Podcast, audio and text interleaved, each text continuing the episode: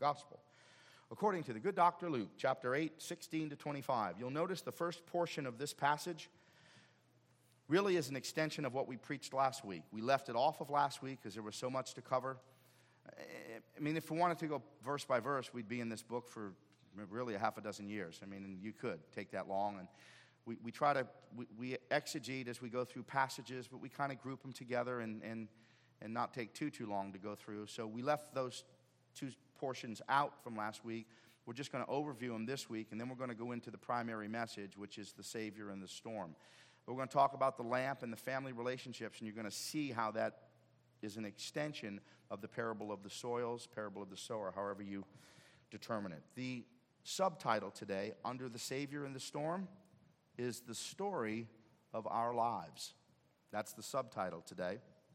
Luke 8, 16 to 25. It's also in Matthew 8 Mark 4. Here now, the Word of God. No one lights a lamp and hides it in a jar or puts it under a bed. Instead, he puts it on a stand so that those who come in can see the light. For there is nothing hidden that will not be disclosed, and nothing concealed that will not be known or brought out into the open. Therefore, consider carefully how you listen. Whoever has will be given more, whoever does not have, even what he thinks he has, will be taken from him.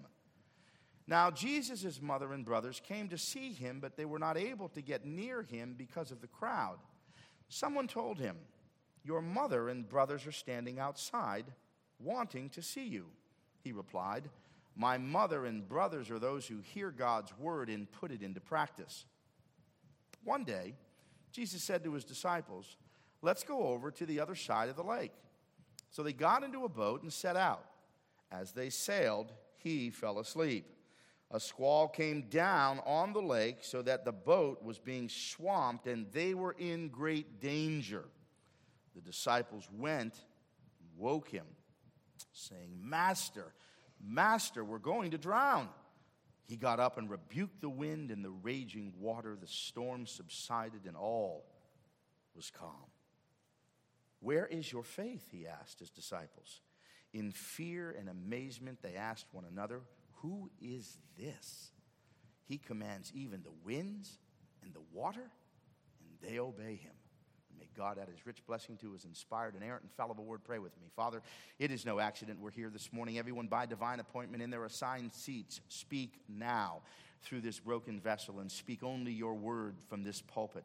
It is only the power of the word of God applied by the Spirit of God that conforms us to the image and likeness of the Son of God. And that is what we desire most. Make it a word of salvation for the unsaved, whether here in this holy sanctuary or out on the internet give the gift of repentance and faith.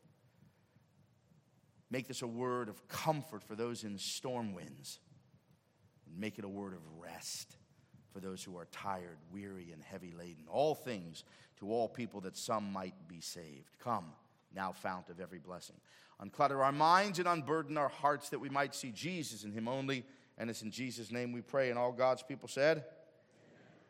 The Savior and the storm. Three headings. Number one, their perception. Going to take a look at the perception of those who are in the middle of the storm with Jesus. Number two, his purpose. Always a purpose behind all of it. And then finally, number three, the promise. What was the promise that was made? We need to understand what that means. So let's take a look, but in a moment. First, let's tie in the sermon from last week. Last week's sermon, the parable of the sower, the parable of the the, the soils, however you want to put that one together.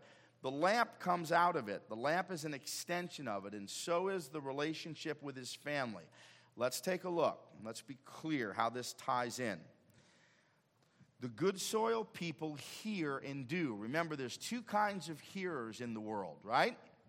On two major categories those who hear with the head and those who hear with the heart. And then inside the heart, there's three levels those that have no root, those that have no room, and then those that actually produce fruit 30, 60, 100 fold.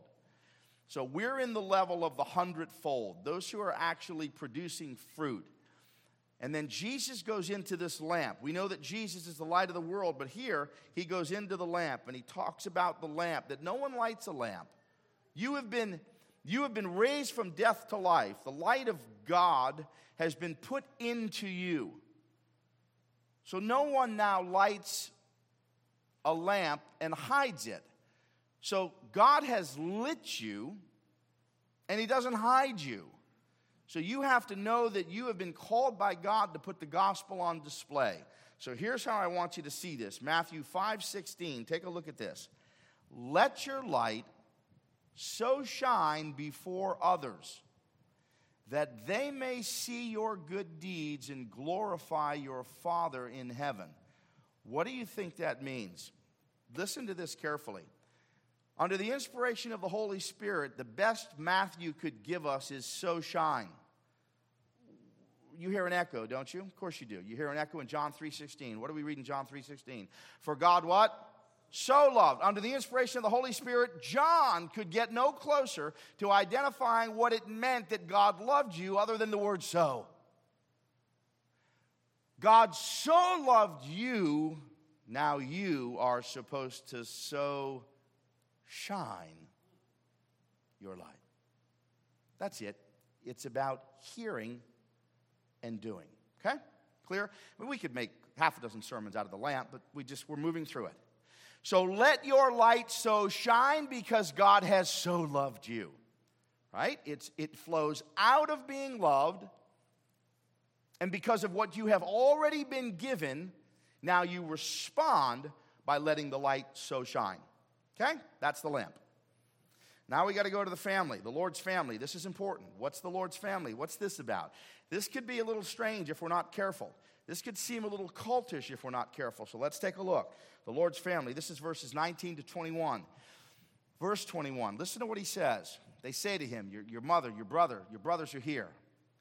Depends on which gospel account you read, their response to that. Blessed is the womb the woman who, who, who bore you as a church, her child. And he says, who, who, who is my mother? Who are my brothers? So here's what he says in verse 21 My mother and brothers are those who hear God's word and put it into practice. That sounds a little cold. It, it just does. So, cults, one of the primary goals in a cult, this is one of their primary goals, is to cut you off from everything that you know. So they draw you in and they cut you off.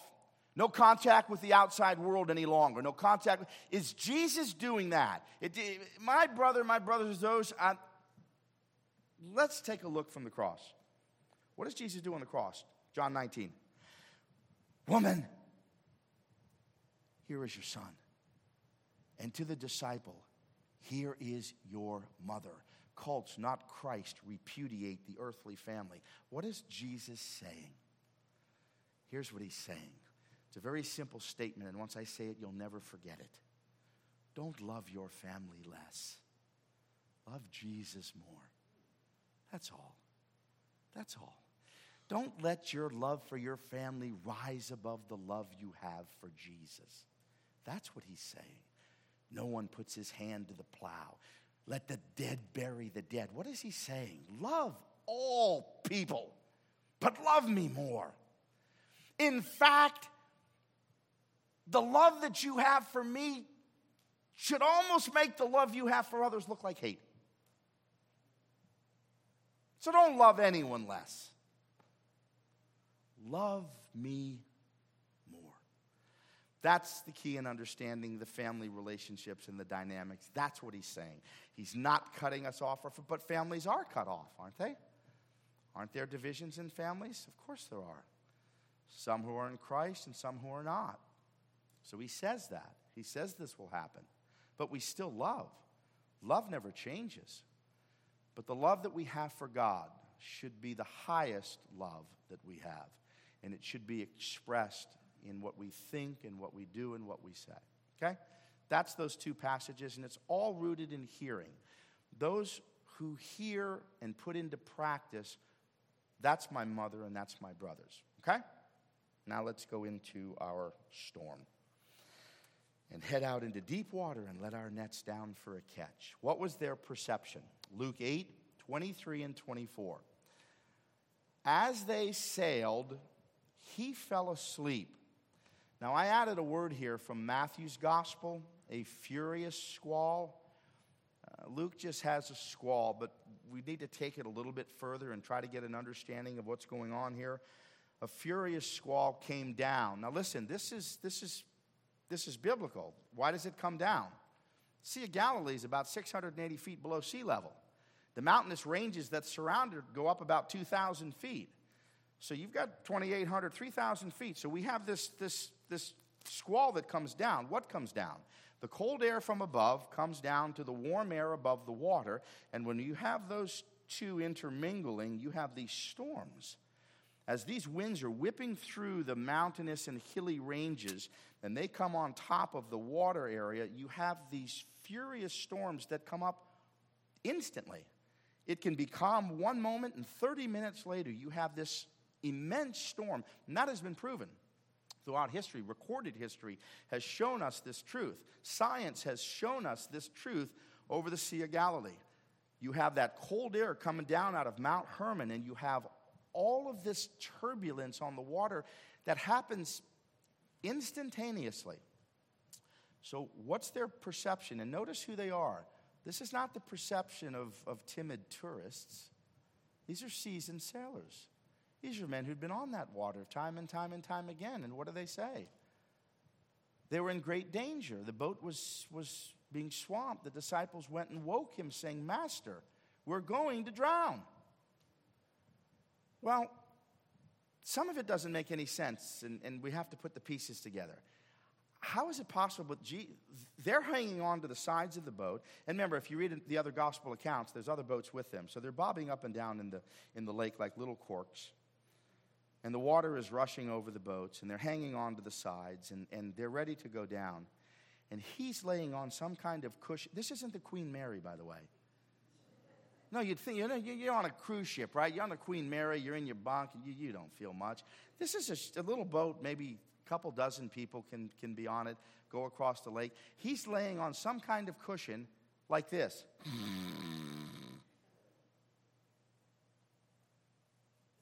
That's almost hard to believe. These are seasoned sailors who said, We've never seen anything like this. We're going to die. It's the first time we have ever been in a storm. We're going to die. And he's sound asleep. So, what's their perception? Number one, we have an unresponsive, uncaring, and unloving Savior. Sound asleep. Number two, they're in great danger. Not just danger, great danger. Great danger. And number three, they're going to drown. But then somebody, somebody on that boat, a couple somebodies, you know what they think? They hearken back to the Old Testament. They, they, they, they, they listen in their minds to all of their years of study in the Old Testament and they remember Psalm 65. God has control over the deep. God sends the winds and he calms the waves. They think of Psalm uh, 60, 68, they think, think of Psalm 89, Psalm 107. They know that God alone has control. So let me give you just one passage. Take a look at this Psalm 89 9. You rule over the surging sea. When its waves mount up, you still them. Somewhere deep inside, they realize that this is beyond a human response. We've seen him do some things, and perhaps we think we're going to drown, but perhaps there's something he can do. We know that God is in control of all things. What have they seen him do? What, what, what ties into their perception? Take a look. The disciples knew that Jesus had the power over disease. Don't miss this. Wait till you get this at the end. Watch. He had the power over demons, he had the power over death. Pause for a moment. They saw him cure disease. They saw him make demons flee. They saw him raise the dead. He stopped the funeral procession. What's the difference between all of that and what's happening right now to the, disciples? What's the difference? The disciples are now in the middle of the storm. They weren't the ones with the disease, the demons, or the death. Now it's theirs. So, guess what happens? What's the first thing you throw overboard when you're in the middle of a storm? Your theology. Oh, yeah, you pitch those, that, right? Right? We know it, that's overboard. What? We're dying. We're perishing. We know you have power over disease. We know you have power over demons and death. But do you? Do you have power over the deep? they know something about the deep. What do they know? He has this supernatural sonar because a huge amount of fish swam into the net. So he's got something going on down there. But can you get us out of the mess? So notice the situation. They're in terror, but they still have a level of trust. They're in a situation that seems utterly hopeless, and yet they still have a mixture of hope because they wake him. They don't leave him asleep. So, what's their perception? This is the worst situation we have ever been in. Don't you care? Can you do something? You're our only hope. Got it? Okay. What's his purpose? Remember, you're in, you have to get in the story. You're in the boat. Who are you in the boat? you're not Jesus sleeping. You're hanging on to the side for fear that you're going to die. That's us. We're in the boat. He's asleep. We're fearful. So now you have to fit what's his purpose? What's the purpose of Jesus in the storm? Let's take a look. As they sailed again, he fell asleep. It's unbelievable. He got up and he rebuked the wind and the raging waters, and the storm subsided, and all was calm. Sometimes we have to go to Scripture and notice what's not in it in order to get the deepest understanding of what it's teaching us. Notice what's not in it. There's no prayer to God. Jesus didn't cry out to God. What's there? Just the power of God. This is God. The Old Testament made it clear it was the prerogative of God who had control of what? Nature. He has control over the natural world. He controls the winds and the waves. So they cried out to him, Jesus, help us. But you have to notice something in this passage. This is key. Now, skeptics will say, listen, we've been in lots of storms in our lives and we've seen waves and waters and we've, we've, we've been in lots of, lots of different disturbances. And that, that, those winds come up and those winds die down. You probably have been in a storm, winds come real fast and, and they go, right? You have that hurricane wind and then all of a sudden it's gone. But let me tell you something that's not what happens to the water. Not until the last bit of energy runs out, those waves are going to keep rolling. The passage says the wind and the waves stop. Instantly, it was smooth as glass. Who does that? God. God. Those waves would have rolled all the way into shore and would have rolled their way back out. But he spoke, and it ceased. What did he speak? Mark says, Peace. Shh. Still. That's Jesus. Shh. And everything stopped. Well, what do we see in this? Ah, this is, this is the key. What do we, in one passage right here, what do we see? Jesus is what? Fully man. How do we know he's fully man? He fell asleep. God doesn't sleep. God's not asleep on the throne when your storm winds come. Jesus was asleep in his manhood. He's so tired, he's sleeping in the middle of the storm. So he's fully man. But after he has awoken from his sleep, what is he then? He rebukes the wind and the waves. He's fully God. He's now listen, let me make something clear. Let me make something clear. He's not half man and half God. He, he, he's, remember the, the, the, the, character Centaur? Brock was Centaur in, in, in the, the Narnia play, in, half horse, half man. No, no, no, no, no, no, no. He's not half God and half man. He is fully God and he is fully man. T- take a look at this term. You, you, need to see the term, and, and then I'll give you the understanding. Theanthropos means the God man. Now, if any of you have a complete understanding of that, come see me after the service because I have never met anyone and I have never read any of the giants who had an understanding of what that actually no no one does. But we know it to be true and we call it Chalcedonian Christianity. Because in the Council of Chalcedon they came up with a formula that made the most sense. Here it is. The same perfect in divinity, perfect in humanity, the same truly God and truly man, but there isn't a single man who has ever fully understood it. The secret things belong to God. Only God could come up with a formula like this. And you know what? If you had a God that you could fully understand, newsflash, he wouldn't be God. Who do we think we are? Well, I don't understand that, and I'm not going to believe it until I do. You have any idea how messed up your mind is? No, do you? Even after you're saved, do you have any idea? Your mind is still it's still broken. Your mind is still finite. It's still fallible. Even when we're right, we're wrong. Especially the way we deliver it when we're right. And people tell, I just don't understand. Good. You don't need to understand. God gives us all the understanding we need, and the, the rest we receive by faith. That's all. Fully God, fully man, sound asleep. Praise be our God. Best I have for you. Now, the promise. I'm going to deal right now for just a moment with these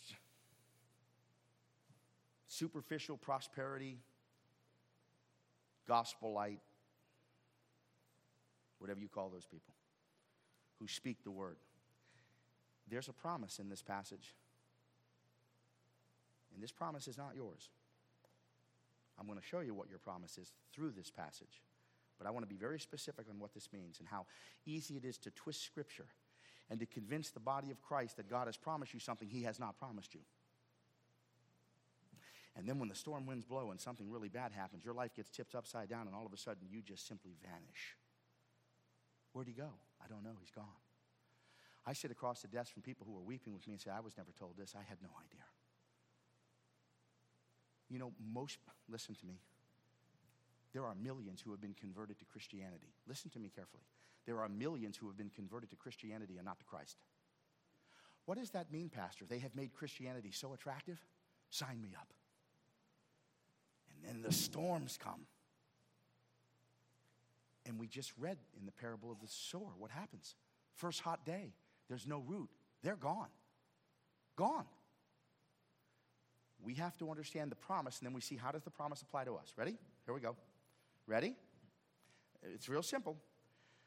We have a guarantee of storms, no matter what happens. But what, listen to the promise. One day, Jesus said to his disciples, Let's go over to the other side of the lake. So they got into a boat and set out. What did I just say to you earlier? Sometimes you have to come to Scripture and find out what it does not say. What did they forget? Okay, they're in the middle of the lake. They're in the middle of the worst storm they have ever seen in their entire lives. They have spent years on the water. They've never seen a storm like this. They're going to die. They're never going to make, they're, they're dead. What did they forget? Notice what Jesus didn't say. One day, Jesus said to his disciples, Let's go halfway across the lake, get into a storm, and drown.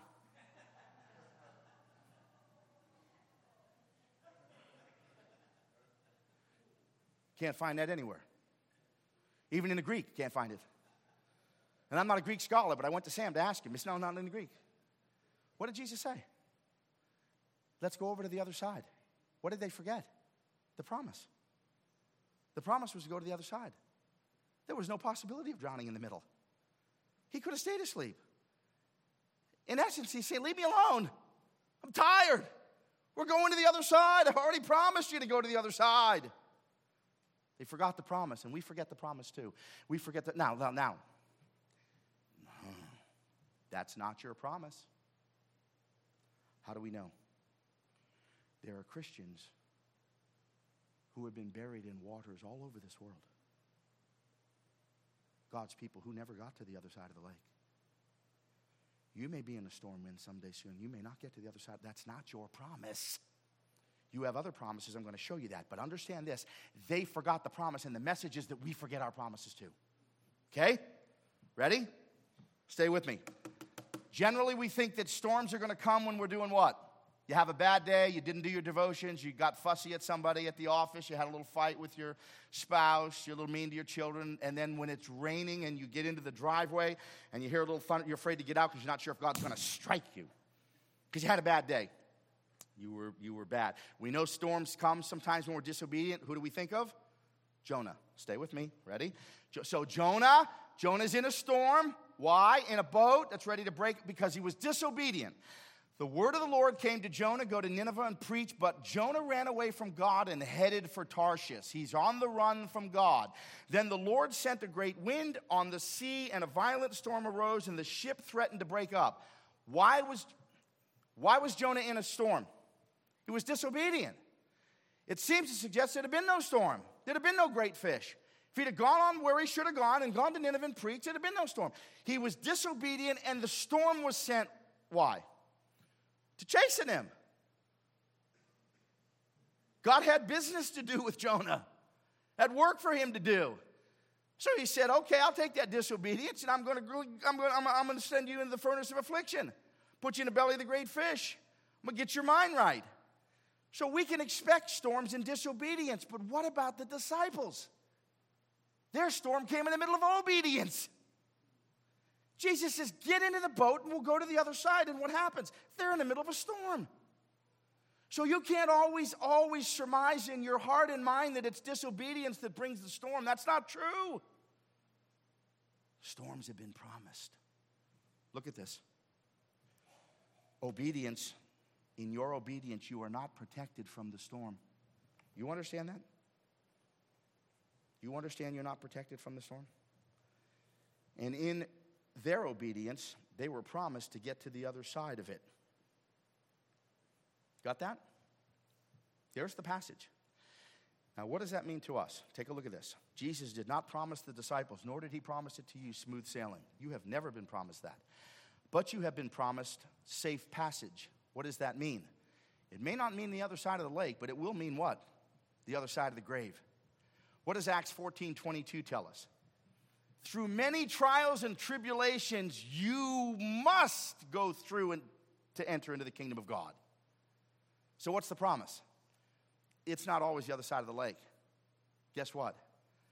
One day, you won't get across the lake, but you will get across the other side of the grave. You will get all the way into glory because you have been promised by grace through faith to get to the other side. That's the promise that you have been given. So now, how do we close this? Don't miss this. This is the key. See, you have to, some promises are specific. Not everybody's going to, so, so listen. Somebody came, somebody last night after service came and said, told me a story. They, they, they were a they were boat, they were going across to the Bahamas. And, and, and they saw on the radar, they got the report, that there was a huge squall storm they were going to get ready to go into. And they weren't sure what decision to make. And he said, You know, if I'd have taken that promise literally, I would say, Oh man, Jesus promised to get us to the other side. No, no, no, no, no, my brother. No, he did not. No, you may go right down to the bottom of, of, of the sea. That promise was for those disciples in that moment at that time. Your promise is the promise that you will get to the other side of the grave. So we have to understand that. We have to understand the difference between a universal promise and a particular one. So yours is the other side, right? So now, watch this. How do we close this? Luke 8 25. What does he say? Where is your faith? In fear and amazement, they asked one another, Who is this? He commands even the winds and the water, and they obey him. Don't, don't, don't leave this. In what? In fear. Th- this is this is terror. This is overwhelming fear. So now I'm going to go all apologetic on you uh, just for a moment. Ready? This is great. When you're speaking to the unbelieving skeptic, one of the greatest arguments from the skeptic, the atheist, is this I understand why you're involved in religion. You, you, you're just ignorant. You don't have an understanding of the sciences like we do, and you're just ignorant and you're fearful of things that go in the night. So you need to hold on to something so you can get to the other side of it. The father of, of, of, atheism, if you will, in this world wrote I, Why I'm Not a Christian. Probably the brightest mind didn't understand this story. Because here's what Bertrand Russell writes. Don't miss this. Bertrand Russell writes these words. He's writing to you. Religion is based mainly upon fear, partly the terror of the unknown, and partly the wish to feel that you have a kind of elder brother who will stand by you in all of your troubles. What did he miss in this story? They were more fearful of the Savior in the boat than they were of the storm outside of the boat. The storm was calm. And the fear gripped them by their throats. Who is this? Why? For the very first time. For the very first time, personally now, they saw the difference between a holy God and a sinful man. And they knew their place. And they knew there was no way to bridge that gap save Jesus Christ. We don't hang on to religion because we're afraid of things that go, but we, God is terrifying. He didn't understand the story. He didn't understand who the true elder brother is that we cling to in our storms. Make no mistake, everyone in Scripture who had an encounter with God was in fear and trembling. Everyone. How, no, here, don't miss this. How do we know? This is an important point because so many people trying to protect God's reputation. And let me, let me tell you something God doesn't need your help. He doesn't need you to protect his reputation and try to soften the blow. He doesn't need that. He's God. Ready? How do we know God sent the storm? How do we know from the passage? His humanity was not startled out of its sleep. You, you need to get this. How do we know he, how do we know Jesus had to be the one that sent the storm? If he didn't send it, the storm would have startled him and it would have woken him. It didn't wake him. He was sound asleep. Who sent the storm? Jesus. The divinity had such control and peace over the humanity, he slept soundly in the midst of the storm. There's a message there for you and me. Did you know that? There's a message there for us today. Because some of you are either in the middle of a storm, you're coming out of a storm, or you're heading back in. That's the three phases of life. How do we know that God had to send the storm? He's sound asleep. Sovereignty is never startled or surprised. Did you know that? It's never startled, never surprised. So here it is Psalm 107 25. Here's the key God spoke, stirring up a tempest that lifted high the waves. God sent the storm. We need to be clear on that. So here's the close. What is the reason for our storms? We have to ask the question why do we have storms? Jesus answers it for us in verse 25. Where is your faith? Faith is strengthened in the furnace of affliction. So here's the story of our lives. You ready? Jesus sent our storm. Jesus is in our storm. Jesus is taking us through our storm. Whether you perish in the storm or not, you're going to the other side. So you have all that. You understand that? Now let me give you the final passage 2 Corinthians 4 17, 18. Our light and momentary troubles are achieving for us an eternal glory that far outweighs them all. Paul says, light and momentary. And you know the stuff he went through. He said they're nothing to be compared to what's coming. Light and momentary afflictions are achieving for us an eternal glory that far outweighs them all. So, what does he say? Fix our eyes not on what is seen. Get your eyes off the storm, but on what is unseen. Get your eyes on the Savior. Since what is seen is temporary, the storms will cease. But what is unseen is eternal. The Savior will never go away. Oh, one final point for our invitation. He not only sent your storm, He's not only in your storm, He's not only promised to get you to the other side of your storm, He took your storm. He took your storm, the real storm, when he hung on that cross and he cried out to his Father, My God, my God, why hast thou forsaken me? There's a storm that you will never experience in this life or the next. You will never cry out to God, My God, my God, why hast thou forsaken me? Because God forsook his Son. He took the storm, he drank the cup of God's wrath. He hung on that cross and he died in your place. That storm has passed. Never again will God judge you who are in Christ. He judged his son on your behalf. So Jesus now, with outstretched arms and nail scarred hands, says these words to you Come, come to me.